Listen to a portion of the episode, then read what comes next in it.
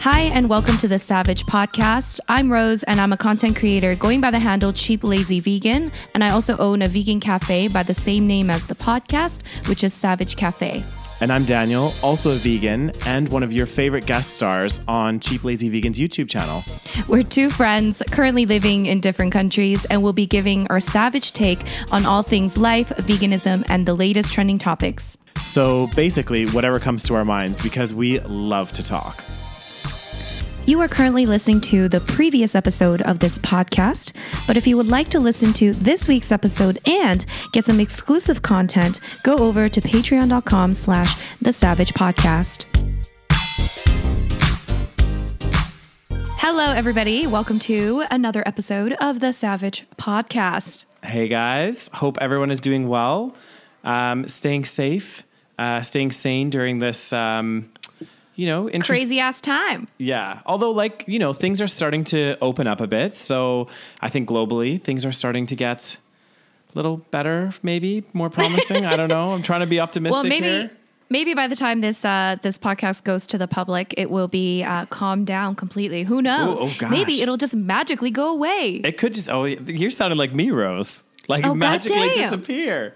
God damn. Maybe the first first half of uh, 2020 was uh, pretty shit, so the second half is going to be fantastic. Exactly. You know, I was thinking about this the other day, and after I come back to Calgary and do my, because I have to do two weeks uh, quarantine when I'm back in Calgary, and I've worked it out that I think I've spent almost a third of this year already in some form In of quarantine. lockdown. Yeah. like, how crazy is that? Like, Well, I mean, to be fair, you're not the only one. no, true, true, true. And he- and and the thing is, Yes. is like. Even if I hadn't been in such a strict like isolation slash lockdown, there's still so many like um uh what is it called? Restrictions. I can't even think of words. Right, God, right, right. God damn. Oh God, help us, help us for this podcast. no, because it's our second one Uh. we're recording today. So Yeah, today we're re- recording. Uh, yeah, this is the second one because the, in the morning we recorded our Patreon exclusive. Mm-hmm. So head on over to Patreon, guys, if you want to listen to that exclusive. exactly, it'd be Now today, today is it though? No, not really. Uh, I mean, our, all our Patreon exclusives are very juicy, and we get raw and real. Yeah, Not that we're not raw and real here, but you know what exactly, I'm saying. exactly. Today's episode.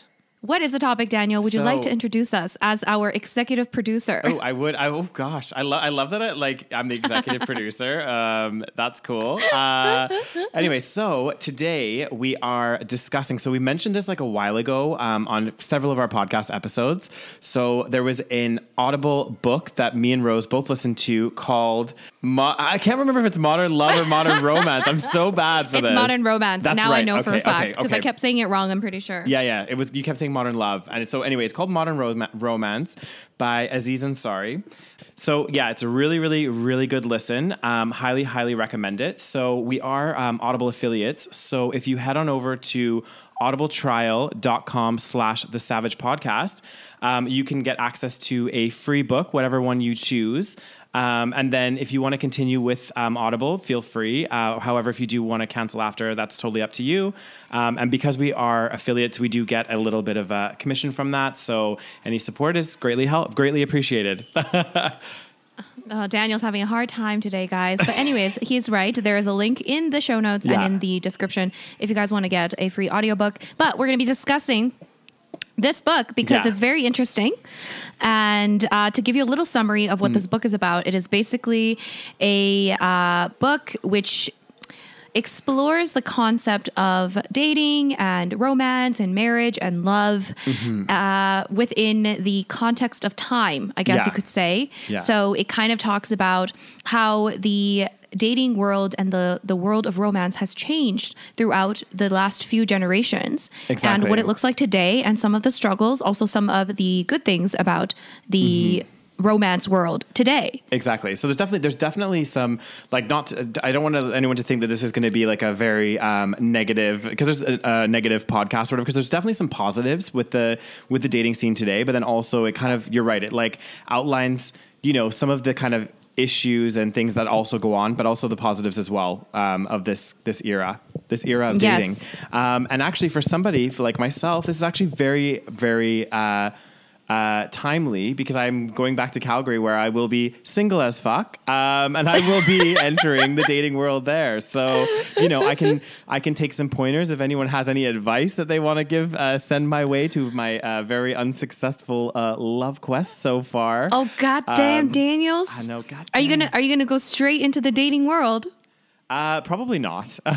if I'm honest, Well, I'm I mean, like, you got to do the two week quarantine first. Exactly. So when I get there, I have to I have to quarantine because I could be Mm-hmm. a, a carrier of this silent enemy. You know. So who knows? Um, but yeah, Oh no. my god, no! It's the invisible enemy. I can't. I know. Anyways, So oh good, so god, good. no. Well, I think that you're going to be bored during your two week quarantine, and you're going to download some apps, perhaps. Are you assuming that I don't have those apps already on my phone, Rose? Oh, I mean, actually.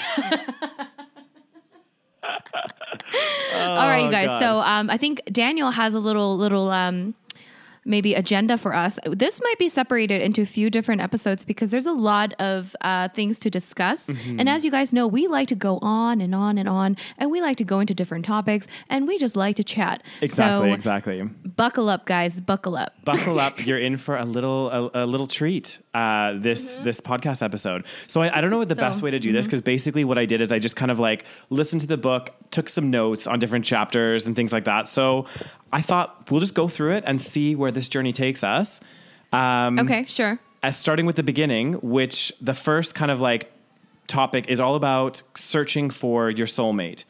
Um, Now, the interesting thing here is this idea of a soulmate or who you get married to has substantially changed in the last kind of decade. You know what I mean? Like back back before, and I want to get your thoughts on this. So back before maybe our parents or maybe even more so like our grandparents generation um, people married typically very young and very quickly and part of the reason for that is and this was like some part of it but um, part of the reason is women especially they were um, wanted to they might have lived with their parents and they weren't technically supposed to like leave their parents house and get that kind of level of independence until they married somebody else and left and went to live with their husband right? Um, but a lot of the like women would say even when they got married and moved into their husband's house it's like things didn't really change from them living with their parents as much. You know what i mean? They didn't get that much as much freedom as they wanted. Um, and a lot of the and a lot of the marriages in the past back then it was like more a marriage of and i'm not i don't want to like discredit people's marriages from this time because this is not what i mean but like back then it was more of a marriage of like almost like necessity or like kind of like a, a way of again gaining that freedom versus finding somebody that you feel essentially like a, an initial like connection and also somebody that might complement you and have that level of um like equality and stuff within the relationship if that makes sense Yes. Is that is that okay? Should I should I interject? I don't yes know. interject How are we going to do this, Daniel? I You, know, see, you this seem is- to be struggling a little bit. Can I help you? yes you can help me go for it i'm struggling today guys Are you reading the notes, or are you just kind of going off? Mm. I'm on- going off on tangents, reading some of these notes. You know, another okay. Well, one one stat that, that kind of that kind of exemplifies this, and let's get into this topic right after. Okay, sure, sure, So the sure. stat that Okay. exemplifies this, which is quite I found shocking. Like this actually blew my mind, is the fact that um, so they did like a focus group with some like older people in I think it was like Philadelphia um, Mm. or somewhere in the states, and basically uh, they found out that at, at this like old folks home that they were doing this um, survey with, a lot of the people that were married, they married someone that who was within a walking distance of their childhood home. And Mm. in some cases, it was people that lived in the same building as like their parents or like literally were like next door neighbors to them. Um, and it was Do we know the percentage? yeah, so it said that one third lived within the same neighborhood, Mm-hmm. one sixth lived within the same block, and Mm. one eighth, so one eighth of that number, lived Yeah. within the same building. Right. Crazy. I mean, it's not really crazy if you think about it, because at that time, it, I mean, especially when it was like a what? How many years ago was that? It's quite a long time ago. Yeah. And at that time, you know, not everybody went to university. Not Mm-hmm. everybody had a chance to travel. We're all just kind of within the space that we're in. We're just within this, um, you know, little bubble, if you Yeah. will. So that's where you meet people. True. And we you know people have this concept of uh, like let's talk about the soulmate thing because Yeah. the whole concept of soulmate um the whole concept of romanticism and like romance, that kind of like really passionate love, that's actually quite new, they say. Yeah. That in, yeah, historically speaking, if you look at the history of humans, um, it's actually really, really. Uh, a new phenomenon this idea that we have to like love each other so much and like Yeah. everything has to align and you know we're sitting there just like looking at each other with like lovey-dovey eyes. Like that's a very new concept. Yeah.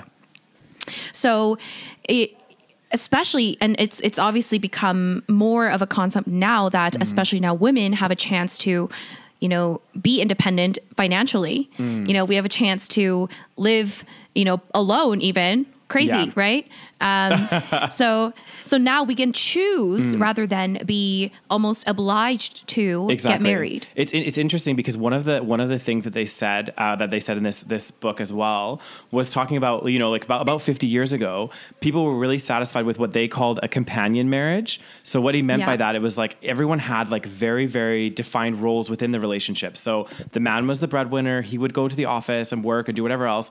The women um, kept the house and raised the kids, and the satisfaction, I guess, or the fulfillment that they would get from that relationship is how well they were able to complete their defined roles, right? Where whereby that I think I think part of it is our definition of relationships are changing, but also I think part of it is also the um, economic factors have also come into play as a huge huge part here because I think like you know back 50 years ago you know women it wasn't a necessity necessarily for women to work. Do you know what i mean? It wasn't like you know whereas now it's becoming more and more common and actually more and more it's a need. Like you have to have both partners working um, in order to support a household Yeah. And also the fact that it wasn't even really appropriate for women to work at that time. Exactly. You know, women weren't expected to work and also it wasn't a necessity. So Mm. it's both of those factors. It's like women, you know, the expectation was that the woman stays home with the kids and does the housework. Mm. And because that's already kind of that's the clearly defined role that we've already accepted to have. It doesn't mean that everyone was happy with it. Of course Yes, not, of which is why yeah. things have changed.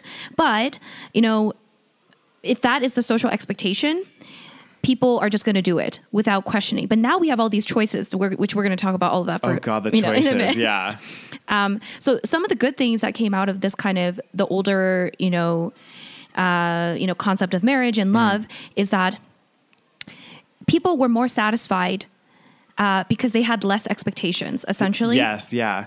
This is this is Mm-hmm. a huge thing because it's like it, it- what is that saying? There's like an expression, but it's like if you set your expectations low, not saying Yeah. that you, you should necessarily do this, but the lower you set your expectations, no matter what happens, if it kind of whatever's going on is like at least kind of meets those expectations or even Yeah. goes a little bit above those expectations, you're gonna be like, oh my God, this is the best thing ever. Yeah. But you're right, because we've seen this shift where we're like looking now for like more uh, our soulmates, our life partners, our you know our other half, as we like to say. Mm-hmm. Um, the expectation has changed so much from just being like, I want somebody that has a good job. That's not enough anymore. I want somebody that has a Mm-hmm. or good somebody like you want somebody that has a good job and you can kind of get along with. Yeah. you know, that was like the expectation maybe before. Yeah, as long as you can get along at a bare minimum level, and they had a good job, boof, it was fine. I had a fantastic marriage. You Yeah. got kids, and it was funny because like they did say though too is like we're not saying that all of these marriages were like loveless. Like of course, some of them were, but and a lot of people in this generation they grew to love each other. You know what I mean? They were together for so long, and even though they might not have had the the passion, or they maybe they did, but they didn't have the same. Um, what am I trying to say? Like nowadays when you meet somebody and if it is like that connection on a soulmate level, you feel more fulfilled, I feel like, from that relationship than you than Yes. than in the past. now what they say is that it is much harder to find that you know really passionate love Yeah. that everyone seems to want now. You know everyone has these high expectations. Maybe it's hollywood maybe it's all the movies maybe it's so much of culture and everything just intertwined and we expect some sort of extremely passionate amazing love. Everything is fantastic. True, true. we we have so much in common and so like we have the exact same humor and everything's just perfect. So we we expect something that is very difficult to find. Mm. so is it fantastic if you find it of course Yeah. the chances of you finding it though is going to be very rare Yeah. and so everyone else that doesn't find it maybe like 10% of people find it right Yeah, yeah, yeah. and then everyone else that doesn't find it is going to be Mm-hmm. less fulfilled in that relationship so we're constantly looking for that 10% Yeah. and it. that's the problem. No, no, exactly. Whereas reality is most people can probably if they have certain you know relatively you know realistic expectations then most people people can probably find uh, something that's you know reasonably good. And you're right like there's so much to say about learning to love somebody. It's Yeah. not that you have to force it but usually i mean i don't know about you but like after you spend a bit of time with somebody unless they're horrible people you probably get fond of each other. And if you're Yeah. you know you're both uh, straight and you're of the opposite sex then there's a high chance that you're going to feel feelings for each other later on down the line if you Mm-hmm. can get along. Mm. Um, and same with you. Like if you were with, let's say you were friends with a gay guy Mm. um, for a very long time, and then you might end up feeling something for each other, even though initially there was no spark. Yeah. you know, as we like to call that it, initial that initial spark, you know, that f- that f- that flame. which is so overrated. But we're all looking for it because Mm. of I don't know so much indoctrination. I don't know so Yeah. much Hollywood influence. I don't know. Yeah, it's interesting because they, they they were also mentioning like yeah, you're exactly what you said. Like these soulmate marriages, like finding your soulmate. I think within that, if you do are one of the lucky ones, you know, like one that Yeah. ten percent, because it's a lot harder to find your soulmate. If you're that w- lucky ten percent, There's no such thing as a soulmate. Just putting that Yeah, out there. But continue. Do you believe in a soulmate, Daniel? I'm gonna agree to disagree with you on this one, Rose, because I do. Okay, Oh, you believe in a I don't. soulmate? Okay, no, I don't want. I don't want it to come across. Okay, I don't believe in a soulmate per se.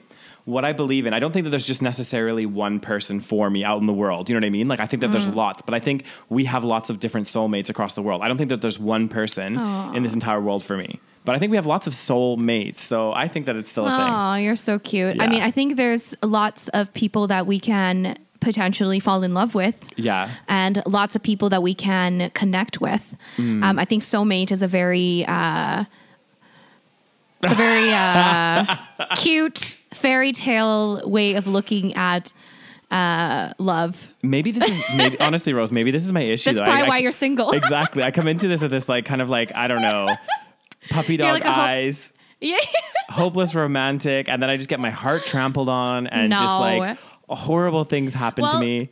The issue is exactly this. The issue is exactly what we're talking about. And the same with me and same with you is that we expect uh, the butter- butterflies, we expect this, you know, uh, this instant connection, Yeah. instant spark. But it's very, I mean, I've almost never had that. Yeah. So, but I have had situations where, you know, I spend some more time with somebody and then I develop feelings over. Yeah. time, which happens much more frequently than the other way around. Yeah. You know, very rarely do I like feel an instant connection. And even if I do, Yeah. later on I'm disappointed. I think this is uh, this is the thing. I think this is actually something that I'm like a point that I'm going to take on board for my own dating when I get back to Calgary.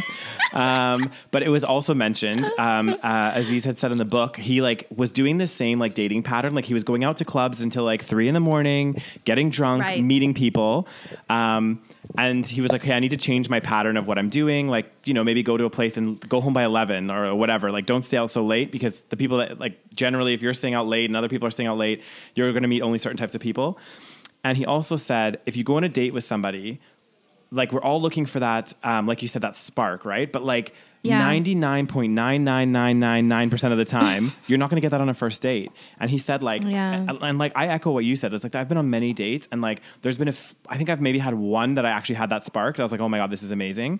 But most of them, it's like if you go on a few more dates, then uh, you might get that potential. And he said, like, for example, he went on a date with a girl, and let's say the date he rated it eight out of 10, had a great time, whatever else, he wants to date them again. But most of the dates are sixes or sevens out of 10s, and he, he's always looking for that eight or nine. But he's like, if I went out with a girl the first night, it was a six out of 10, then we go on the second date, we're both a bit more comfortable with each other, loosened up a little bit. All of a sudden, that six out of 10 becomes now an eight or nine out of 10. So if you start Mm-hmm. like, giving people a little bit more of a chance and maybe not writing them off right away. Um, and, Yeah. and thinking of that again, that elusive spark, and thinking, okay, actually, maybe. And I'm I'm guilty of this as well. Like I've been on many. I call them like one day. You're inc- you are incredibly guilty of this. uh, I'm so bad. I call them one date wonders. This is the thing. Like I'll go on one date and then I'm just like, uh, that wasn't so great. I don't think I'm going to go out with them again. But I've had some really bad experiences as well. So those are legit. Yes. Like those ones I'm. So, you know, well, I was talking to my friends about this, and I feel like uh, you should have a three date rule. yeah. So, the rule is that unless the first date was absolutely awful, okay? So, if the person was like awful, then obviously don't go out with them again. But there's so many dates where you're right. It's like maybe even a five or six. Exactly. It's just Mm-hmm. kind of like really mediocre. But also, you just don't know each other yet. You Exactly. know, Well, you've is it. literally spent what three hours together, and all of Mm-hmm. a sudden you decide you just write them off. I mean, again, I'm guilty of this. Yeah. But you know, so that's the rule, Daniel. Mm-hmm. Three dates minimum. oh god. Sometimes what I, a waste of time. I know. My life. this is we're so bad. I though. say this shit, but it's so. Uh, but you know what's so annoying? Let me just go on a little Okay, yeah, tangent. just please- okay, please. go on a little rant. Yeah. Okay. The what what's really annoying and inevitable Mm. is that when you're younger, you know, you're just kind of I guess it's the same, I guess if you work in an office in a way, but Yeah. when you're younger and you're in school, right? You're spending a lot of time with your classmates and you know, you just end up like we said, you just spend time with each other and then you end up liking somebody. Maybe you have a little crush, which I used to get. Mm. Yeah. I haven't had a crush in many years because I just don't have that opportunity. Mm. Um you know, like a, a real crush, you know, when you just like spend time with each other and then you just kind of like, you know, feel like, you Yeah. Mm. know, you feel those feelings. It's different from when you date. I feel like it's different. Exactly. Yeah, yeah.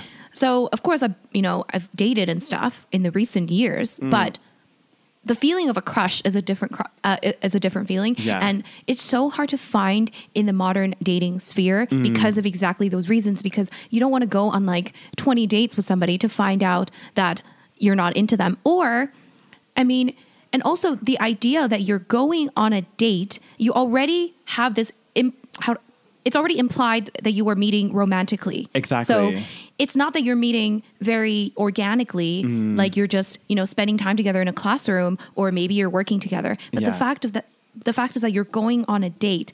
Mm. So you already expect and you're already looking for those certain things that you you want. So if they don't have those things, you're going to be disappointed and you're going to say, "Okay, no, next." Mm. It's so, this is the thing, and it's so hard. Like I've always like I've always like had a dream, not a dream, or like a, a fantasy Yeah. or whatever of being able to meet somebody organically.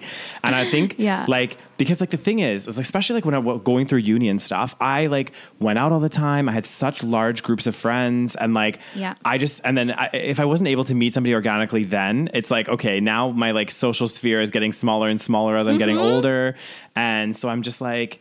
I don't know. I just It's think harder and harder. yeah, because I would have I would have loved to. Like, don't get me wrong. Like, okay, we've all been on the dating apps, blah blah blah blah blah. But it would have been so nice just to like meet.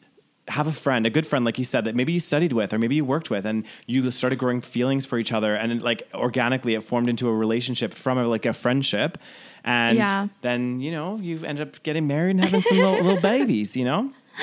But then within the modern um, world, you know, people still have high expectations, and then maybe Mm. Yeah. you feel like you're missing out. Like, let's say you met someone in in university, right? You exact specifically you, Daniel. Let's Mm. Yeah. say you met somebody in Okay. university, and you guys just you know had a crush on each other, and then you fell in love, and then you got into a relationship, and then.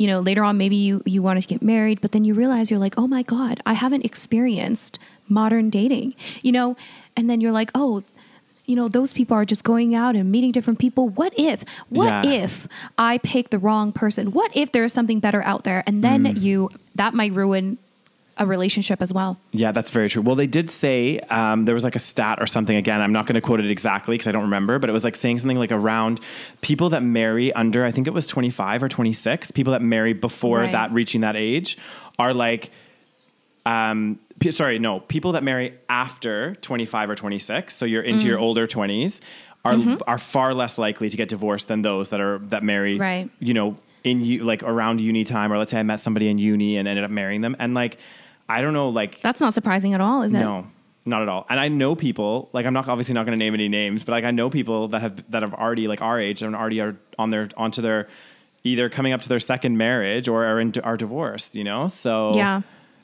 Like it Yeah, definitely it's happens. crazy. Yeah, It definitely happens. Um, whew, yeah, I mean, but uh one of the good things about about the modern, you know, world of romance or whatever is that, you know, we do have that choice. So in some ways, it is good. You know, it's not like everyone wants to get married. It's not like everyone wants, you know, that you know family life Mm-hmm. and i feel like women are less pressured there's still pressure but i think compared to back when you know our grandparents were alive or, or our grandparents were young i mean or back when even our parents were young there's so much pressure for especially young women but not Yeah. all just young women but everybody there was so much pressure for young women to get into a marriage immediately No, and they might be in an abusive marriage they might be in a shitty a really really shitty situation but Yeah. it's hard for them to get out it's hard for them to get divorced it's Mm, very frowned upon so in some ways it is better this way Yeah. you know what i mean Yeah. Mm-hmm.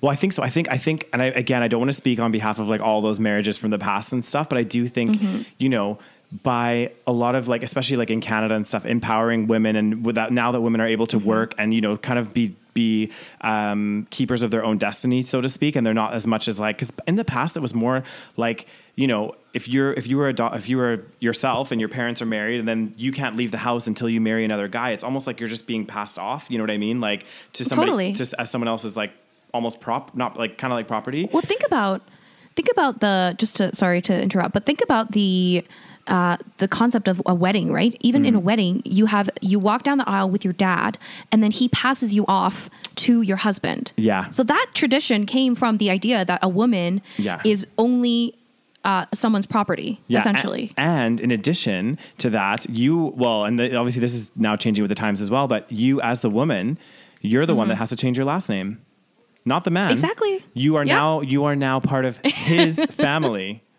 So it's like Oh, it's like shit. Mm-hmm. oh god damn, Rose, this big crazy. It's messed up. Yeah. Well, so- like, what are you going to do when you walk down the aisle, Daniel? Is your dad going to pass you off? are you going to wear the white dress? oh god damn, I'll look damn good in a white dress, Rose. Well, Um, you no- would look good in a white dress. no, I don't even. I actually haven't even thought about it to be honest. Yeah? Like, I don't know. It's just. I guess I'll cross that bridge when I get to it. I don't Yeah. know. I'm not. I'm probably not going to have like a traditional yeah, wedding of per course. se. I mean, Um, nothing about a gay wedding is traditional, but it would still be fantastic. Yeah. God I think I think it would look good if one guy wore white, like a white Yeah. Mm-hmm. suit, and then one guy wore a black suit. That would look really cute. Yeah, that would be don't cool. I think. Yeah. Yeah. I think and then I- maybe like both your parents can like walk you down the aisle, and that would be cute. Oh well, Rose. Maybe know. maybe when I get to that that that stage, you can help me and be my assistant wedding planner. Can I planner. be your brass? What what do you call it? Can I be your what what not bridesmaid, maid gr- of honor? Are you I better be that a I- motherfucking maid of honor. Oh god damn! The the the the nails are out. Um, no, of course, of course. Come on, let's not even let's not even kid about it. God, I be your Um, flower girl as well. Oh damn! Rose, you're gonna be Anyway. multiple people in the, the ring bearer, the flower. You're gonna be running around that wedding like crazy. I gonna sing re- in your wedding too. Oh yeah, you God damn, you don't need to hire nobodies. You can be the pi- you can be the piano player. You can do the social media, the photography. the no, I'd, ra- videographer. I'd rather you just be um, getting drunk with me and enjoying it. oh, yes. That I can definitely do. That is a task I'm willing to take on. okay, good. What we do best, you know. Oh God. God damn. Okay, what okay, so there we go.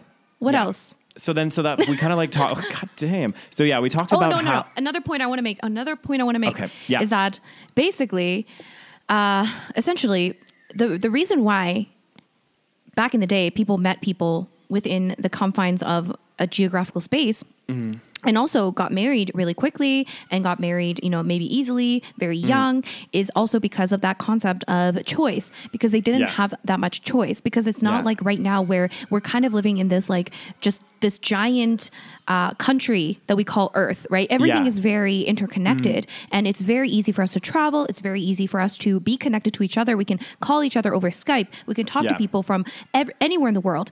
And at that time, you couldn't. You could only choose people that were within your geographical location. So Exactly. that's another reason why they were easily able to. Um, there's so many factors, but that's why Yeah. a lot of people got married early and marry people within the confines of their space. Yeah, and it's interesting because they, they also talk about like how well how they met people changed drastically. So you know when we did get this this period of time where women started to move into the workplace and started to go to univer- more to universities and things, we saw that shift of like in the past it would be like your neighbor that you met because you know again as a, a woman in your house maybe you didn't get the liberties of going to travel and do all this stuff. You were always with your family, so it would be like your parents were your matchmaker. Maybe you met them at church. That was another big place that they they met people, and it would just be the and again these are things that you're doing in your local community versus Mm-hmm. a little bit later uh, when when more and more women were going to university, they were you know at the and they'd meet their partners there maybe or at their first job. So it kind of shifted a little bit. Um, it was interesting because they also mentioned this concept, and I I think this is another like really really big one, and it was it's called emerging. It was like emerging adulthood. So it's saying about how how we as a society, like now, back in the day, like you know, we would become adults quite quickly. You know what I mean? Like we'd leave our parents' place, we would like start working right away, we would like you know get married really quickly, have kids, all this stuff. Whereas now it's like more and more people are kind of pushing this timeline out where we're you Yeah. know staying with our parents for a bit longer and you know doing you know being a bit more slow and you know getting a career job all of this kind of stuff um, and one concept that he talked about which was quite funny is he was talking about like okay as you leave your parents place and you're in like a hallway you have doors which are your options. Mm. Um, and he was like back in the day you know you didn't really you kind of just saw a door you, you you just took it you know what i mean? You're like yeah, Yeah. perfect happy with this whatever. And then he's basically was saying like because of this new concept of emerging adulthood is we're not like fully well back you know in your early 20s you're not like you're ad- an adult but like not fully an adult if you know what i mean? Mm-hmm, and it mm-hmm. kind of gives you this extended opportunity to not have to commit to any doors and you can kind of hang Right. out in the hallway of a million Right. doors you know Like, right, right. so i was like oh that was It's kind true. of it's like one of those it- like Mm-hmm. that is interesting because before there was no like emerging adulthood. You would just like no go from kid to adult because you're just going from what high school and then you just what get married and then have kids. Well, th- this is exactly it. Like they would, and literally, and and for women, like it's like for women, they Yeah. didn't have the option to leave their parents' house until they had a partner to go to go live Right. with them. So for them, there was no emerging out adulthood. It was you were a kid, then you're married, and you have kids. So like the, you didn't Yeah. have that extended period where we're like more testing the waters. And Yeah. trying out different things, and of course, this concept is, is going to change the the face of dating in that time, right? So as that started Mm-hmm, to become more and more of a trend, it's going to like um, drastically change how we date and also how we look for partners as well. yeah, totally. Very interesting. Very You know, I, interesting. I was just like, honestly, the, some of this stuff, I was just like, oh my god, It's Um, true. yeah. It's crazy. That's why we we just talked about this, but that's why we grow up so slowly now. Mm. No, Um, I was I was talking to my um, my mom the other day, and I was just like, I feel like people these days we just don't grow up. Mm-hmm. we're just like, you know, I mean, I'm we're both in our thirties, and sometimes that's shocking to me. I know. You know, I because I think like, and I, I we did talk about this earlier, but like, I think a big part of it as well. Like, yes, we're in our thirties, and I'm just like. I still don't feel like I'm. I, I obviously I feel like an adult, like I do. I, we do the hashtag adulting Mm-hmm. and everything else, but I think a big part of it is because we don't have kids.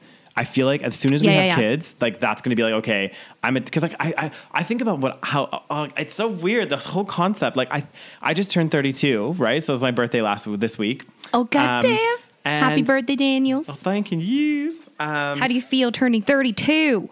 I honestly don't feel that different. You know what I mean? This is what I'm Yeah. worried about. I'm like, okay, like not worried, but I'm like, you know, I know how when I was in my 20s, I looked at people that were 32 and I was like, oh my God. I know. Like they're so old. They have their shit together. They're like parents. They're like, you know, all of They're this. like full on adults. Exactly. So, uh, and it's just, that's But maybe they felt the same way at that time. We don't know. Yeah. It just appears a certain way.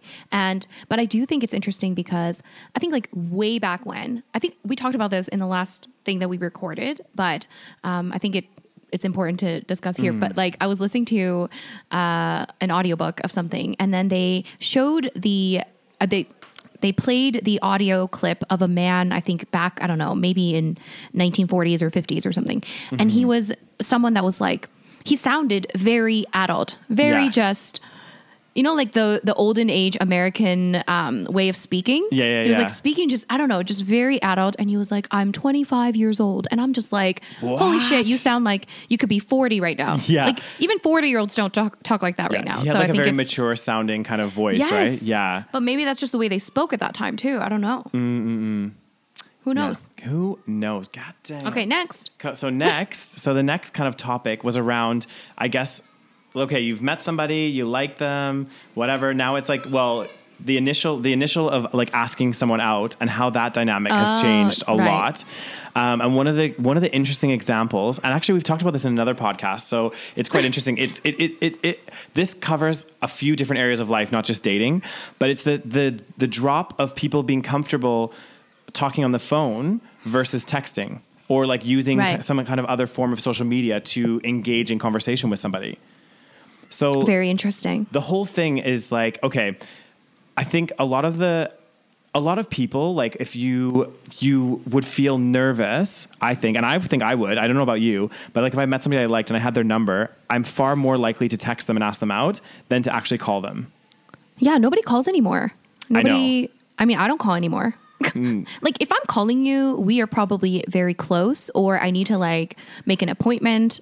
yeah like I'm not going to call anybody. it's interesting because I know when the, when they did these focus groups as well as part of this uh, this book, he was saying like there was a, a divide here, especially with women, as to what they preferred if they preferred to be called or text. Um, and one one person actually made a really good point. I noted it down here. She was saying like, okay, a lot of a lot of the women were like, if a guy called me, she would be like freaked out because she was like, nobody calls me unless it's like some serious issue. You know what I mean? Like it would just be weird. But then one girl was like, it indicates like she was like, it indicates a better caliber of man, like that he's taking the initiative and you know putting Yeah. putting himself out there and being willing to. Um, Put yeah, I guess put himself out there in fear of rejection. Just rejection. being courageous. Yeah, I guess. Yeah. and she said like Mm. Go yeah yeah she was I, I just think it, it's kind of like she was saying it separates the people that were just like texting and stuff for a guy to actually pick up the phone and call and then also she was saying like you know our concept and I don't know how to I don't know how to articulate this properly so you might have to assist me on this one Rose because I'm like all over the place As today always. yeah well I have, I have had a couple drinks so um Oh goddamn, Daniel! When do you not have a couple drinks? no it's We my- need to do another drunken podcast. Oh yeah, someone someone actually wrote in our Instagram, I think it was, and they were like, "This is overdue." I think I posted one of us, and I was like, "We should do another one," and everyone's like, "Yes, yes, do another one." Oh my god, people just like us better when we're drunk. I don't know if this is a good thing. Because we have fun when we're drunk, Rose. God damn. We, I, I, I like to believe we'd be fun when we not be drinking, but you're No, right. no, of we probably course. more fun when we be drinking.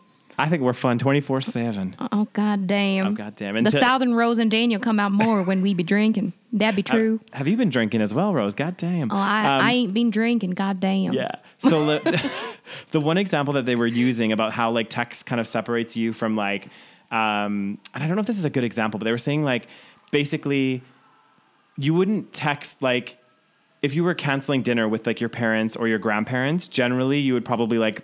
And I know this is di- like a different example, but you would pick up the phone and have a chat with them to like let them know. So she was like, uh, kind of like saying like, by uh, by calling, it makes it seem like it's more not serious, but like um, the person's actually interested instead of just a quick text. I think that's just based on the concept of calling. How do I say this? It's just sub. It's just subjective of the time frame that we're in. Yeah. that's just the. That's just the. Um, that's her. Um, her. Help me out.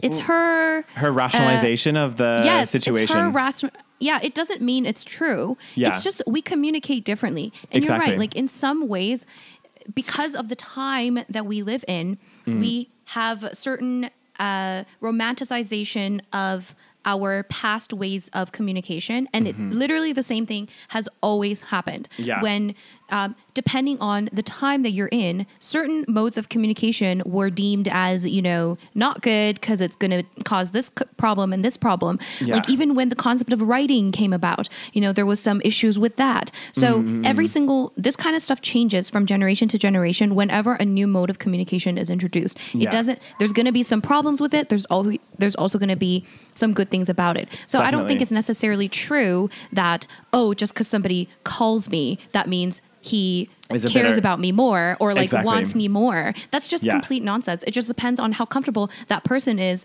Mm. with calling. Like some people just, you know, maybe they're just not used to calling people. Like exactly. you know. yeah. True. True. You know what I true. mean? No, I So- get. I get that. And But I'll- I mean, she's right that it does maybe say something about somebody if they're able to call versus text. And, um, but it's just texting is now a very normal mode of communication. So hmm. that's what we do now. True. And, I mean, I don't know. Because before, maybe when the telephone came out, maybe people still said, well, I would take you more seriously if you just came over to my house in person. And knocked on the door. Yeah, yeah, yeah. Exactly. But imagine if somebody came over to your house, somebody that you don't even know that well, Mm. came to your house, knocked on your door right now. It's just not appropriate for the time that we live. I'm sorry, but it's not. It's so true. We're- you would think that that person is a fucking psycho or, you know, stalking you. That's so true. Because back in the day, like that would have been common, right? Like some guy would have been like, "Oh, can I ask? Can I ask Mary Jo Sue out or whatever? Ask the parents, you know, because I saw her walking and she's so beautiful. like, Mary Jo Sue. Okay, continue. yeah. um, but it's interesting because okay, so we talk about this like new form of communication, not new form, but it is a new form, texting and things. Mm-hmm. It is. It's very And new, yeah. It, it brings out this rise of okay, for example, first of all. Texting versus calling, and also seeing someone in, in, in, in person.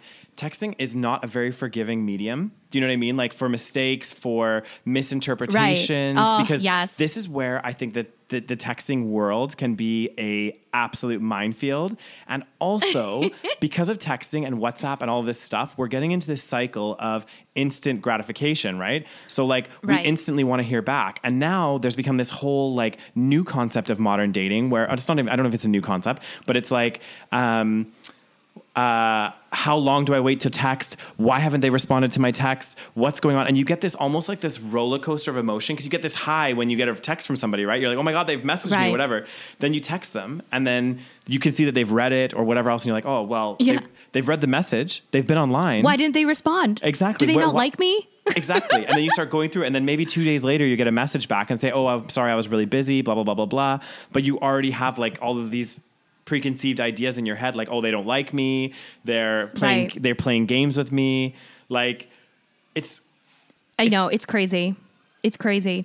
And I remember also like back when I was living in London, um, because I was using WhatsApp, obviously, and Yeah. that's when the blue ticks came out for the Yes. first time. Yeah, so you yeah. know how like before they actually didn't have the read messages, Yeah. so you couldn't tell if somebody had read your message. But then they started doing these blue ticks, and I swear to God, this is just like all of these modes of communication trying to fuck with us. Okay, so then they gave these blue ticks, so now we can see when they fucking read the message, and I was like, oh my god! And this was when I was like actively like dating, casually dating. So I'd be like Yeah. talking to talking to like men, and then like.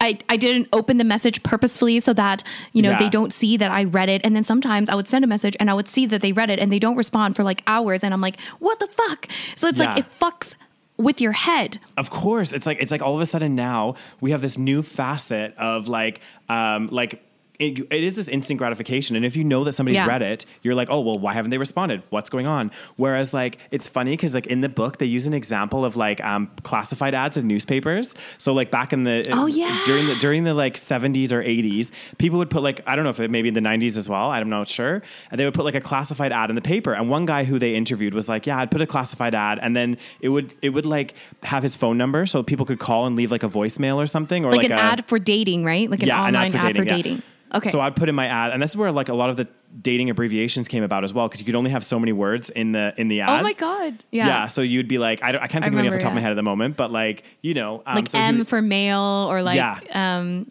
like yeah shit like that I can't remember yeah uh, like M M for uh, M for female, whatever, you know, like random like stuff like this. W like for white or Yeah, something yeah, yeah. Yeah. Exactly. And so this guy was like, "Yeah, I put this ad up," and he said, "You know, there'd be like a number for the people to call, and then they could leave a voicemail for him." And he was like, "Yep, I'll, you know, I put the ad up, and then he would check his voicemail like at the end of the week or maybe another week. So he would, it would go like every week, not like this instant like." And he was like, "I was the rest of the week he was fine, not really thinking about it. Then would get excited, check them on Friday, and that was it. You know what I mean? There wasn't this whole Right. like texting where it was like, "Oh my god, they've read my message." What you know, this extra kind of level of Uh-huh. of um, Stress. stress. Yeah. yeah So it's like it's true and I was gonna say, didn't you didn't didn't you coin a, a, a term for when these blue ticks came out? oh I, I called it the blue ticks of doom yes, I remember. You know, I thought it was death, but doom works too. oh the I just blue ticks being like, of doom Oh because God, it's Daniel, just, it's the like blue doom Yeah, because you don't want you also don't want them to get the blue ticks because I Yeah. didn't want them to think that I read it and like am I I'm ignoring, ignoring them. Ignoring them. Yeah. Um, but I also don't want to read it right away and respond right away. And it's like Yeah. it's just stressful. Because sometimes and like sometimes it's so stupid because I, am like okay i'm busy so i'm not going to respond immediately. But i see that i Mm. Got the message. So there's really nothing wrong with me reading the message. But because i know that the other person because the, commu- the mode of communication is just so it's very you know it's very shallow. Like you don't get much out of this right? So you don't know what the other person is going through. You don't know what is happening. So all Mm. you're doing is just seeing that they've they've read the message that's all like that literally just means they opened up the goddamn you know messaging app okay Exactly. but then all of these ideas are going through the other person's head. Like, did they read it? Why did they not respond? Are they Mm-hmm. Yeah. busy or are they ignoring me? So that's, oh, it's just blue ticks of doom. Blue ticks of doom. who made up with the, like, who did this? Okay. know. They're I know, like, let's fuck with people. They're already having a hard time dating. Let's just fuck with people. Let's just make them more stressed and make them more addicted to this, to this app so that Yeah. they're constantly on it, checking if they've read the message. Exactly. And that whole level of instant gratification and, you Mm-hmm. Yeah. know, getting like, yeah, those blue ticks like instantly, like, oh my God, like, and They then- read it. Oh my God. and then you can see them typing. Yeah. Oh, uh, this is the worst. You don't need to know. You don't need to know that somebody's because then you'll see them type. Like, let's say you're on the. Let's say you're on WhatsApp, Yeah. right, and you're chatting with somebody. Because I've had this happen before, where I'd be like, I see the blue ticks. They've read my message, and then I see them typing. I was like, oh, okay, cool. So I'm just like kind of And like, and then they stop. and then they stop typing, and then they're typing again, and then they stop, and then no message gets sent, and I'm oh, like, goddamn. What, what, what, Yeah. are, what, are you, what were you writing? Why, why did you stop writing? Why did you not send me a message? like, and you honestly, you have And then you're like like, should I send another message or am I going to sound crazy? Exactly. Well, this is another thing too. It's like, Mm-hmm. how many messages should I send? Do you know what I mean? Like all of a sudden now, Yeah. You know, if I send a couple messages, is this is this too many? Have I have I crossed the line? Have I sent Yeah. one? T- and I'm like, I'm really bad because I've gotten into this habit. I remember when I first started texting, I would send like block texts. You know what I mean? Like one Yeah. SMS or whatever. And now, like with WhatsApp, I'll like text as I'm thinking. So I'll like write Yeah. a sentence, send it, write something else, send it, and it will be like five or six different like WhatsApp messages. But you know what I mean? Like I rarely write. I a think huge, most people do that now. yeah. So, Yeah. I mean, does that make me look crazy if I keep sending a guy these messages? Like, I don't Oh know. Oh, God. Like- oh God. And another thing that you mentioned is like texting is less forgiving because Yeah. you it's it's just not a very good form of communication to actually convey who you are, right? Because it's like Exactly. it's just a written few words. You're not going to actually get to know Mm. anybody over text. And like, I mean, Daniel's a great example because he's a he's the, the worst texter in the world. Uh, I am like not. if I had I don't just know where you got oh this Daniel, you're pretty from, bad at texting. Like if I could just communicate through Daniel through text, it would be a very bad. uh It would be a very bad friendship because I would just be like, is he like? I don't know. There's something about the way you text. I don't know. You sometimes just seem like uninterested. yeah, you've gotten a bit better, but I feel like sometimes Oh, I'm just like, God. but then when I talk to you, it's very different, Yeah, right? yeah, Because like yeah. it's just like you know, and and it doesn't mean that you're uninterested. It's just like not everyone texts the same, and it's just writing yeah. a few words. And, one of the things that I'm definitely guilty of is like being the grammar Nazi. Mm. This is so true. Oh my God. So when I'm like, you know, maybe potentially, you know, about to date somebody, yeah. and like I'm talking to them over text, and if their grammar is bad, it's like an instant turn off. Yeah. Like i mean obviously like to some extent it's okay but like if it's like really bad i'm like oh my god and i don't even know this person Exactly. You know? Well, this is the thing that they mentioned as well is like a lot of people will jump to these conclusions from text messages, such as grammar, such as this stuff. And I didn't, I didn't know that I, like, I um, I'm a very uninterested texter. So this is something I need to work on because maybe this is what. Oh my God, Rose, this is like. no I'm, is maybe like it's a- just toward me because you already know me so i'm sure if you text other guys i'm sure you sound fine I don't know though. Maybe like this could be. This is like a therapy session for me. You know, I'm getting all this no good. it's good, not that you're i just feel like your personality is it doesn't shine in text Yeah. right so and i've i've had the same opposite where i've met guys or people that are really you know colorful over text and they Yeah. Seem like they have a really big personality and then i mm. meet them and it's the other way around they're Yeah. actually quite shy and they don't really talk much so Mm. it's a way of communication that doesn't showcase who you actually are Exactly. and we should be treading lightly when it comes to texting because we can't rely on it so much as a communication uh, platform. And I, I agree with that. And I think a big thing about texting as well, and I just thought of this, is kind of like when you read a novel. Do you know what I mean? Like, let's say we're reading a novel or a book or whatever. There's words on the page, right? They're to convey a certain message, but everyone's gonna like envision and imagine this book in in different ways slightly. You know, like the forest Yep. could look different, whatever else. And so I think when, especially when like guys or girls or whoever's texting, we take the text message and then from the pictures or whoever else that we've kind of interactions that we've had, we start to build our idea of who this person is. And that's why the text Mm-hmm. is dangerous because we start to think of them in a certain way and we imagine the way that they would say it to us if we haven't met them yet. And we Yeah. build up this person. You're right. Then you meet them and it could be completely different than how Yeah. we had imagined them from their text because it is an imagination because we don't know them at all. Mm-hmm. So I think that that's why another thing about another kind of well rule or thing that that was mentioned in the book as well is it's better to not um, do the back and forth with the messages for too long before you meet somebody from online dating. This is more for online Mm-hmm. dating, but like if you've never met the person before and you're conveying back and forth, I think it was like a total of six messages is best back and forth or something. This was like the the the best amount.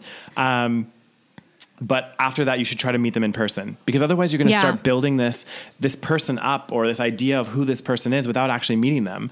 Um, Yeah. and that's I, true. I think that's dangerous. You know. Yeah, I I never liked to text too much because Mm-hmm. I'm like, first of all, ain't nobody got time. Okay, I don't want to be sitting on my phone all day long, not meeting somebody. Yeah. That's just a waste of time. Like, imagine you talk to someone for like three weeks over text, Mm-hmm. and then. And then you meet them and they're just like nothing like you wanted. And then you've just wasted three weeks of your life fucking glued to your phone. Well, exactly, exactly. But this is wow. You got we got uh, when I, this is going to be Mm-hmm. Oh, God another thing. I'm going to do when I'm in Calgary is I'm going to put myself out there and Six um, messages might be a little too little though. yeah. I gotta that- find out if they're gonna kill me first. That's okay, know, I gotta find out. And I think this is this is us from experience as well because like I know Yeah. I've been like saying oh you know I need to be more open and stuff, but I have gone out with Yeah. some frickin' weirdos. Okay, like and I'm not being mean or anything, but I have had some horrible dates, and well, I think if you want to listen to our dating stories, you can our worst dating stories. You can listen to them on our Patreon. yeah, that's a that's a Patreon exclusive, guys, because that Yeah. is yeah something I'm not going to put on. Uh, we're not going to put out on the the public domain. Oh God. Um but yeah, like, uh, it's I. I there's so many diff- difficulties with online. There's there's so many pros and so I many know. cons. Um, I know. And yeah, I don't know where I was going with that. Yeah. But anyway, on to online dating now. We're moving on. So we talked about the text Well, messages yeah. and kind of went into online dating a little bit. But um, another concept that the the book talked about, which I really like, and I truly believe in this, is now we have like almost like two. Well, I don't know if I truly believe for sure, but we have two selves, right? We have our real Mm. self here in the moment, and then we have our Right. digital self Right. and who we convey ourselves. And like most people, I think it will be pretty similar. But there was like there was some examples they were using where like you know people were getting so tired of online dating and like doing all this stuff that they would just start to become very. Um, like aggressive and forward, so like saying things to people, Right. or like an example, like um, one guy, like guys might be super forward with a girl in a message, like, oh, you know, do you want to come back to my place, or you have a great, you know, rack or something. Yeah. But those same guys would never even think about doing that in person to somebody Yeah. or like another example is like let's say you're on you're you know you're on I'm on Tinder and I see that a guy likes I don't know. What's something I really don't like? Um I don't know. I don't know. he, he he likes um hunting for example. Hunting's a good one you know because. Calgary people Yeah. go hunting. So he's a hunter. And so I see that in his profile or I see a picture and I'm I'm automatically get rid of him you know what I mean? Like I mean, but that's a pretty Oh, good. but- it's not a. That's not an example of a digital self versus a real self, is That's it? That's true. No, no, no, no. What I'm meaning is okay. No, though this is this is okay. I know where I was going with this concept, Rose. Bear with me, okay? Okay. Okay. Um, Maybe the- hunting is not the best example. no, that's not a good example. Let's say he likes like I don't know. Um, oh, fuck, I don't know. He likes chess. You don't Yeah. like Oh, chess. yeah, He likes chess. Exactly. He likes. There's a better example. He likes chess. So I see that in Insta or Instagram or on Tinder or whatever. So I'm automatically like, nope. See you later. Or Mm-hmm. it comes up ch- chatting with him on Instagram, and right away he brings that up, and I just phase him out. Do you know what I mean? I just start like not really talking to him. But the funny thing is, the real self, and, and this is where they said there's like sometimes this is a dangerous concept because when you're at a bar, just because Right. you might meet somebody and actually really like them and you know get to know them and everything else, and find out later that they like chess. And in, Yeah. on Tinder and our digital self would have rejected them right away. But Yeah. if we take the time to get to know them a little bit better, maybe we would have given them a bit more of the the time of day, you know? Right, of course. And also the concept that, for example, like if you're just on your phone and you can just swipe left, right, or reject and accept or whatever it is, Mm-hmm. um, you can just easily do that with just like one piece of information, like you said, like chess or whatever it is. But if I were in a bar talking to somebody, I wouldn't just walk out the door. You know, I would still yeah. have to keep talking to them just like because of social, you know, norm. Even if I'm like turned off or not not Mm-hmm. wanting to, but I would still continue the conversation. Exactly. And I mean, this goes on. This is relevant for every aspect of online versus reality in Mm. terms of not just dating, but even just like in for example, like online personas, like social media, you know, influencers, for example, people Yeah. just write them off if they just do say do or say one thing that might be a little bit offensive. But think Mm-hmm. Yeah. about how many conversations you had with people where you don't agree with what they say or they say something like kind of crazy or a little bit offensive, but you don't just immediately be like, you're a bad person, you know? Exactly. Because you see a person is a very well-rounded individual. Like there's so many aspects Mm-hmm. to one individual. So it but then the digital world you have to kind of I guess dumb it down a little bit Yeah. and label people as, you know, this or that, good or bad, dateable or not dateable. Yeah. And it's a lot more complicated than that.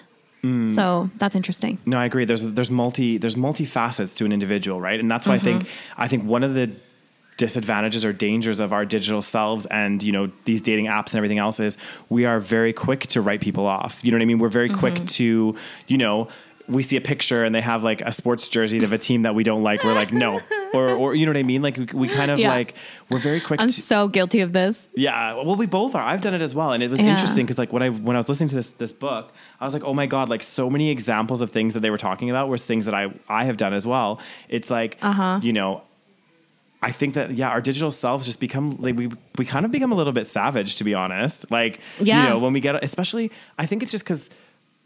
I don't know. There's Well, it's that, easier to reject online. It's uh-huh. easier to reject over this phone than in person, which is why I think one of the things that they talked about was that so many people would rather would like so many people have broken up with somebody over you know the phone or like yeah. over text. Yeah. and I mean. I mean, I haven't broken up with somebody over text, but I've definitely like rejected over text. Yeah. And like, because you wouldn't call them, but it's easier mm-hmm. to do that. Yeah. Whereas in person, it would be a lot harder to be like, I'm not into you.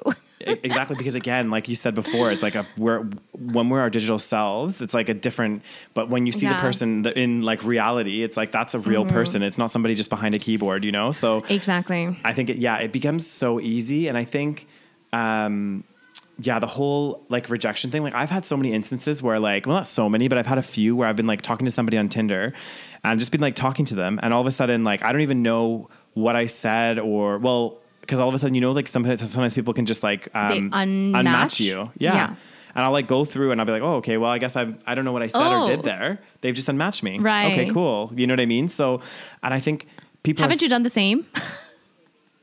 Have you ever unmatched people like that? not like no. I've definitely done that. What I've done when I because what I did before when I was in London, right? So like I'd have like a lot, like several matches, like I'd have a Mm-hmm. quite a lot. Um, and I would message like because the thing is, is for a while I was like, oh, I'm just gonna like see if somebody messages me or whatever else, and and Mm-hmm. you know I'd get a few messages here and there, but then I was like, okay, I'm gonna start like being more proactive ab- about this. You know, I'm gonna start putting myself out there. Why should they have to message me? Maybe I'm gonna message them. So. I um, started sending out messages, and then I'd start unmatching people if, like, you know, a couple. They don't week- respond. Exactly, a couple weeks went by and I never okay. heard anything. So then I'd That's just be like, okay, or Yeah. or if they did say something really weird, then I'd be like, okay, see you later. Yeah. Um, oh God. Basically, people have become disposable essentially with these online dating um, apps and. Well, yeah, I mean, would- literally, you could just swipe left on somebody. Like Yeah. it's that easy. It's so funny that you say that because there's another concept in the book, and I'm, I'm definitely we're gone off the notes and everything. We're just kind Yeah. of like freestyling here. um, but one of the concepts that they brought up was the idea of like these profiles and this the way that we date now is che- treating people more like a product than a person. So it's Yeah. like you know you can select these things like and and, and they, they said an interesting thing. So and I want to get your thoughts on this. They were like, okay, let's say I was looking for a certain type, like what I had in my mind of what my certain type is. I was like, okay, he's six foot one, uh, dark hair, um, like sports. Blah blah blah blah blah. I have a list of criteria that narrow my search down, so I only see Yeah. people that are based on that criteria. The interesting thing is, let's say I go out to a bar and I meet somebody that's completely not my type, somebody that I would never have come Yeah. up with in my matches, and end up dating them and having a really good relationship. So it's like you start you start to take the um, what do they say? It's like you take the personal element out of it, and you're treating Totally. people like you're grocery shopping. Do you know what I mean? Totally. And I th- Yeah, it's like you're picking out something in a catalog, which you cannot pick out in a catalog because you can't define human relationships in that Exactly. way. You can't, and you're so right because I remember even ever since I was younger, you know, everyone has like a certain idea of who they might want, right? Exactly, They might, yeah, like you said, like they want somebody that's six foot feet tall and this and this and this. But how often do people actually end up dating or marrying that kind of dream of who they might want to be attracted to? So many people end up being attracted to people that are complete opposite of what they think that they want. exactly. So yeah. So it's an interesting one because like we we think, and this sounds really weird. Like we think we know what we want, right? We're like, okay, we have Yeah. these criteria that we uh, are, are looking to, and you're right. Like so many people, like, and there's been many of my friends that have said to me, like, you know, people that they've dating, they're like, Wolf, I never, I honestly never thought I would be with this person. It just happened, Yeah. and you know, we're actually really in love, and I really love this guy or girl, whoever it is. Um, Yeah. But it's funny because if if I had met them, I would have never met them online dating because they would never have been in my criteria. So That's so sad. yeah, I mean it's an interesting one because like we both have our things. Like I have my kind of Yeah. things that I think that I like. You know what I mean? That I think that Mm-hmm. I want in a in a partner. But like you're right. I mean, really. I don't really know until I've met somebody. You know what I mean? Until I've Mm-hmm. met that person, I can say, "Oh, I like X, Y, Z." Um, but yeah, I guess. Yeah, I don't know. This but is- that, that because human connection is not something that you can just put on a, put on a catalog. Exactly. So it's like even if somebody might meet some sort of physical criteria or even like you know some sort of whatever it is, some Mm. sort of criteria that I put. Um, if we don't have a connection, then we don't have a connection. We don't have any, you know. Like I'm Like- not going to be attracted to you. Exactly. Like you, you could have on yours, for example, you you want a guy that's vegan, that's six foot one, that's athletic, that's all this stuff, and he could tick all those boxes, and you Mm-hmm. Yeah. could not have anything like you could not feel like you know a connection at all. Yeah. So So sad. I know. so are we doomed, Daniel? Are we doomed? No, I don't think we're doomed for doomed, but I do think like part of the stuff that I wanted to take to take from this particular book and things that I are, are like more like learning experiences and like try to fine tune my dating in hopes to find somebody. you know what I mean? Like Yeah. and and you Yeah. know it's not that we're doomed, but like you said before, it's like we're looking for something that's a lot harder to get. Right. So I think that we mm-hmm. shouldn't be so hard on ourselves as a society if we end up being in our 30s and we're still single, looking for love and everything else. There's nothing wrong with that because actually what we're looking for is not those marriages of convenience, those, you know, those kind of older older generation of how they were married. We're looking for something where we do want to find you know somebody that's quite compatible with us maybe our life partner. And that takes time you know what i mean? And that's gonna it's it's not gonna happen overnight for most people. So i think Or Daniel, oh, that's a very so the way that I took um I mean you're totally right. Like what you're Mm. saying is right, but also the the one of the lessons that I took was that uh, we need to be realistic with Yeah. some of our expectations rather than because we have this like idea of this like perfect marriage and perfect family and perfect Mm. person and um, i think that of course there needs to be some level of compatibility Yeah. but we have to realize that like most people that we meet are not going to be some sort of like you know knight in shining armor like they're not going to be you know this amazing fantastical perfect individual that we get along with all the time Yeah. so i think we need to kind of also uh, you know not be hard on ourselves but also understand that uh maybe what we're looking for is not realistic No, that's true. I think that's. I think there's. I think there's twofold for me. It's that. Mm-hmm. Right. It's like Yeah. thinking about realistically what Mm-hmm. what is achievable and what I can get. daniel you can get whatever you want okay That sounds that sounds bad. Um, no, but you're right. Like figuring out and being a bit more realistic with our expectations. And I think also another thing that I took from this is again like um, coming up with more of a strategy. Do you know what I, mean? not a, necessarily a strategy, Oh, but yeah, like yeah, yeah. but like to kind of um, look at the because there's definitely a lot of pros to online dating and, and the modern dating world. Mm-hmm. There's a lot of cons, and I think by like identifying and figuring out what the, some of these are and looking at my own personal experience and how I've dated, I can take that as a learning experience because they always say there's like that expression where they're like. Um, uh, the definition of being crazy is doing the same thing over and over again and expecting a different outcome. So like the definition of insanity yeah. Insanity, that's right. Yeah, thank Yeah. you. So, so if I'm going to be like continue, if I move back to Calgary and do exactly what I was doing Mm-hmm. in London, exactly what I've done, well, not so much what I've done in Spain, but exactly what I did in Calgary before, and expect to have different results, then I might as well sign myself up to the loony bin. You know what I mean? So, um, uh, I, I think yeah yeah, I think it's just important to. But I think I, I do think you're right about expectations. I think Yeah. I think and I don't know if it's a Hollywood thing as well, or like the you know the images that we see conveyed in the media as well about these families and love and everything think so. else. It's it's so like much more romanticized. Do you know what I mean? It's like It this is. kind of like amazing, and that's why a lot of people like Yeah. jump from relationship to relationship and are never alone and stuff. I feel like because they always need that. Well, that might be a different issue as That, well. I think that might be a different issue, but like, yeah, to jump if because people again, we never know. A, a part of me is like, are we? The reason why I'm like, are we doomed? Is because I'm like, when you, you know how they say like ignorance is bliss. Mm. So it's like if you already have this expectation and this romantic idea of what you want and you see it all over Hollywood and you see it in other ro- you know other relationships like we talked about about on our social media episode you see it on social media you see these like seemingly perfect relationships. So then that's what you know could happen. You're like Yeah. that could be me.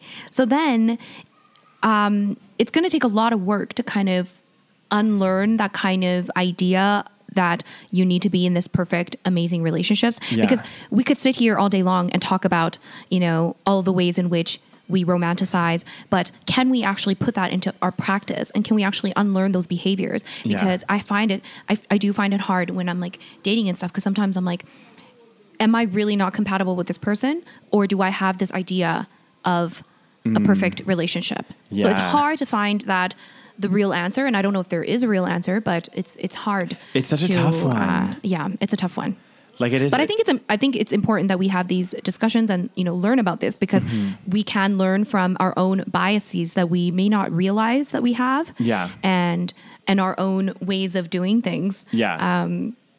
Yeah. I it's think- interesting. yeah, it's crazy. I mean, I think I. oh goddamn. God damn. Oh goddamn. Oh Um, goddamn.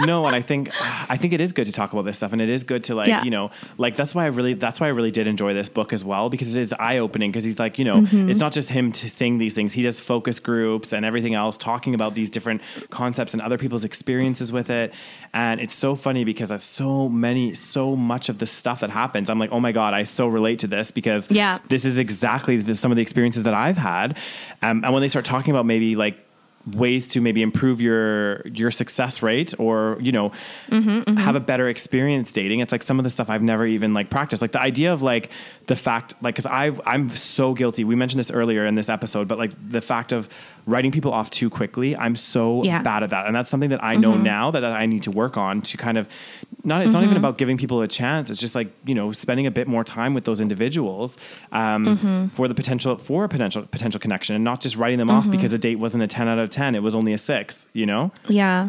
Um, but Oh god. I think a big part of that though is part of the reason another like facet to bring to bring into this whole freaking uh, modern. By the way, we're definitely going to do a part two because we are definitely not going to finish discussing this. I know there's there's still so much to talk about. Yeah, I that mean, was just the beginning. I know, like I feel like we've just started to scratch the surface. But Yeah. um, another reason why I think we're easy to write people off and, and constantly be looking for this perfection or like constantly striving Mm-hmm. for this this perfect uh, like you said we have this um, oh my god what am i trying to say? We have this idea of what we want and this notion and we keep you know Mm-hmm. if somebody doesn't deliver it to us right away we're like okay again is it the fact that i'm not compatible with this person or you Yeah. know what, what what is it? Do you know what i mean? So um, and i think a problem with that is the fact that one of the pros but also a con of online dating is that it opens you up to so many more people. Do you know what i mean? So you have this kind of like and this brings us to the the paradox of choice. Yes. Is that what we're going to say? exactly the paradox of choice because if you think about it like Tinder, Plenty of Fish, Bumble, Hinge, all of these apps now all of a sudden opens you up from in a lot of ways it's good because we like as we're getting older our social circles kind of they close up a little bit and it's harder to meet people outside of your kind of networks and their networks do get naturally a little bit smaller. Um, and so uh, online dating opens you up to people that maybe you wouldn't have met outside like in, in your friendship group and it's like new and exciting people but at the same time now all of a sudden you have so much choice like this Yeah. explosion of yeah. of choice and, And they say that when you have uh, so much choice, Mm-hmm. you end up. Um, I think they did a few studies on this where basically, well, I mean, this brings us to the jam theory. Oh, God so damn, let's you- talk about you- my favorite theory, which is the jam theory. This is Rose's. I Rose, you love you Okay. get buckled into your seat. Oh get ready to talk goddamn! about We gonna this. talk about the jam theory, guys. Damn. So the jam theory, I don't know if it's called the jam theory, but basically they did this, um, I guess, experiment. Yeah. I don't want to say study because I don't think it mm-hmm. was a scientific study, no. but it was a it was an experiment where they set up inside like a store in a mall or something. They mm-hmm. set up a stall and they were giving out samples of jam, mm-hmm. and obviously people could buy the jam if they you know liked tasting the samples.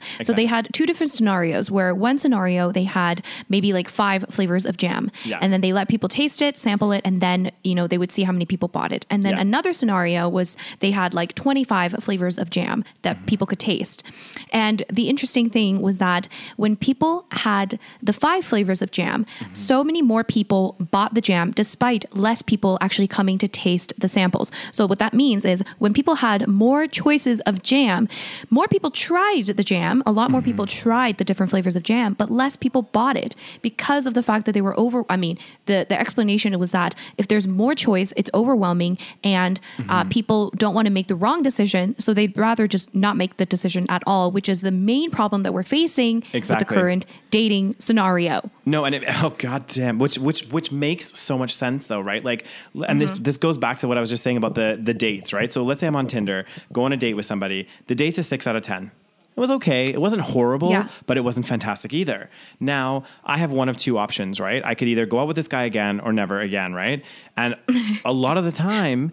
I have, so I look at my phone, right? I'll say, okay, well, Yeah. oh, I have five other matches with some other people who might be 10 out of 10. So this this 6 out of 10 date that I just went on, I don't have time to go out with you again. I'm going to try the next one Yes. and try the next one and the next one. And you're constantly like having this like battle of of this finding this this good fantastic sparks date Mm-hmm. that's like amazing and like incredible and blah blah blah blah blah. Um, so yeah, I don't know. It's it's uh, it's in many ways it's a good thing, like because we have we have more choice and more options. Is it a good thing? I don't know if this part's a good thing. Yeah, true. I don't know. It's like it's like with anything in life though. You think about it like if you went to a restaurant, right? It's like with anything in life. You go somewhere and if you have so many options, Yeah. Becomes so much harder to actually make like a distinct decision on anything. Yeah, So this is well studied. And Yeah. the another thing that was, um, another thing that they mentioned. I don't know about here, but you know, this is another concept. Basically, if you have too much choice, then that means you also are going to be, uh, you're going to have a harder time making the decision. Mm. Yeah. But also, you might be less sat. You will be less satisfied with that decision that you made. They did a study with You'll have- it was like college buyer's- graduates or something You'll yeah, have buyer's, remorse. or whatever it is, because you know, Yeah. the, the thing. That's why they they say like the ignorance is bliss thing. It's like Yeah. if you don't know what else is out there, you're just gonna assume that what you have is fine. Like everything is fantastic, everything is perfect. But Yeah. if you know for a fact that, like, for example, let's say I thought that I could only choose between like five men, right, for Yeah. dating, okay, and then I chose one guy, and then like you know what. There's not really much else out there, so it's fine. Like I'm, Yeah, yeah, yeah. I'm fine. But if you know that there's like a hundred men out there, then you know for a fact if, if you're dating somebody and it's like maybe not as like beautiful as you imagined, then you just think, oh, I'm missing out. I'm missing out on something. Mm, yeah, yeah, So it's it's that FOMO idea, the idea of fear of missing out Yeah. that you know plays out in so many aspects of our lives. It's not just with dating, but Oh no, 100%. It's with a lot of with stuff. so many different elements, right? I think they- I- so yeah. I was going to say I think they brought it up with like careers as well, like when you finish Yes, so a university or something or like There was a study done. I'm, tr- I'm trying to think about the study. So there was a study done where they interviewed people or something Mm. that graduated from university, and the people that chose the jobs. Damn it! I wish I could remember. Do you remember this? I think No, like, I can't. Re- I remember it was about like. Hang on, let me just think. for a college graduates that chose jobs that, um, if they had a lot of choices between the jobs, Oh god, I can't remember it I either. think it was that people that had more choices between jobs. Sorry if this is wrong, but like Yeah. people that had more choices to choose a job would obviously pick, you know, whatever that they thought would the, was the best choice. Yeah. But then they would be less satisfied later down the line versus people that cho- had smaller choices, uh, but even made less money or something along those lines. It was Yeah, like something, something like No, that. Remember. Guys, listen rem- to the book, okay? Yeah, yeah. I, I wish I remember that because that was a really good point. Mm-hmm. I remember there was a concept called the satisficer versus maximizer. Yes, yes, yes. Okay, so the maximizer. Mm. Do you have it written down? I just I just put satisficer versus Daniel- maximizer. You are the worst note taker ever. okay, I'm going to read it. I found an article, so I think I can find Okay. it. Uh, soulmate versus laundry detergent. What? Okay. Um, in theory, more options are better, right? Wrong. Psychology professor Barry Schwartz, famous for his book, The Par- Paradox of Choice, he actually Mm. Yeah. has a book, Yeah. um, divided us into two types of people satisficers, those who satisfy, then suffice, Yeah. and maximizers who seek out the best. Yeah. So, Okay, I don't. Okay, so basically, the concept is that if you are a maximizer, you're constantly looking for the best of the best, Yeah. but you are much less likely to be happy with your decision because you always think there's something better. Yeah. So I think even in like you know the not just with dating, but even you know I would like to see. I think I'm a maximizer. Yeah. and that probably means that I'm never going to be satisfied. Oh God, yeah. Because okay, I have a little definition here for satisficers. Yeah. Satisficers are individuals who are pleased to settle for a good enough option, not necessarily Yes. the very best outcome in all resorts. A satisficer, uh, satisficer is less likely to experience regret, even if a better Mm-hmm. option presents itself after a decision has already been made. so maybe that's something that.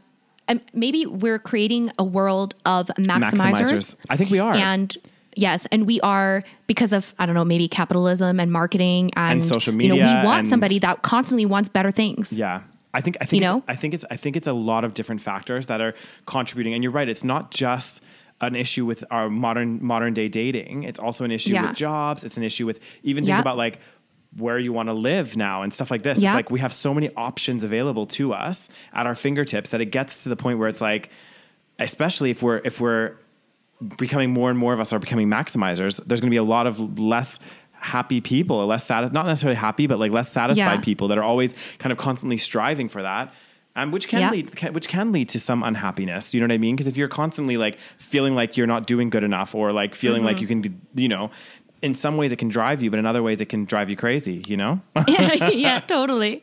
No, yeah. So now I remember. So the, the college thing was basically the maximizers were people that con- that wanted they that went and looked for the best of the best Yeah. job, and then they got that best of the best job or Yeah. whatever. You know, they got a really good job. They ended Yeah. up getting a better job than the satisficers, Satisficers, who ended yeah. up getting, let's say, like less money, right? And like maybe less of a you know whatever great job. Yeah. And but th- what they found was that later on down the line, they you know they saw that the satisficers were much happier with their job, even though they were getting paid less. Mm. Yeah. So it's the same concept with uh, with uh, dating and romance, I guess. You know, people that are constantly looking for the better thing Yeah. um, may never be satisfied. I know, and it, but honestly, like when you wait, oh god, Oh, when you think about this stuff, it, I mean, it just makes logical sense. Like the whole idea of this, Yeah. the the the choice paradox, and all of this stuff. Like, Yeah.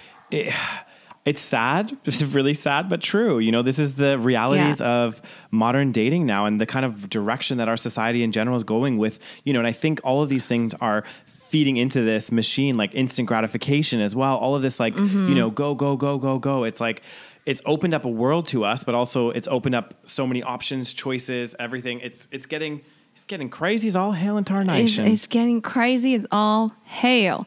Well, I think one thing that um, we can take away from it is like, well, I think it's good to know that, you know, constantly looking for the best may not be the, The best. best. option. Exactly. So maybe we can learn to become more of a satisficer than you know than we are. Like I've Mm. Yeah. definitely learned that as well. I mean, even with like where I live, for example, Yeah. because I used to think like I used to always constantly want to go and like live in the best place and like be in somewhere cool and Yeah. constantly look for that kind of you know the one up thing. You know, like oh, what's Yeah. better than here? Yeah. But then you know I'm back in good old Calgary. You know, old it's not the most exciting place, but at the same time, it's like was I s- so much happier in London? Not necessarily exactly. you know so i've kind of learned to be like okay you you in life you can't have it all No, this it's so true. And I think you're right. Like by like again, by talking about this stuff and like reflecting Mm-hmm. on it and looking at our own lives and how we've been impacted. That's why I really loved again this book and like talking about this now. It's like reflecting on my Yeah. own dating experiences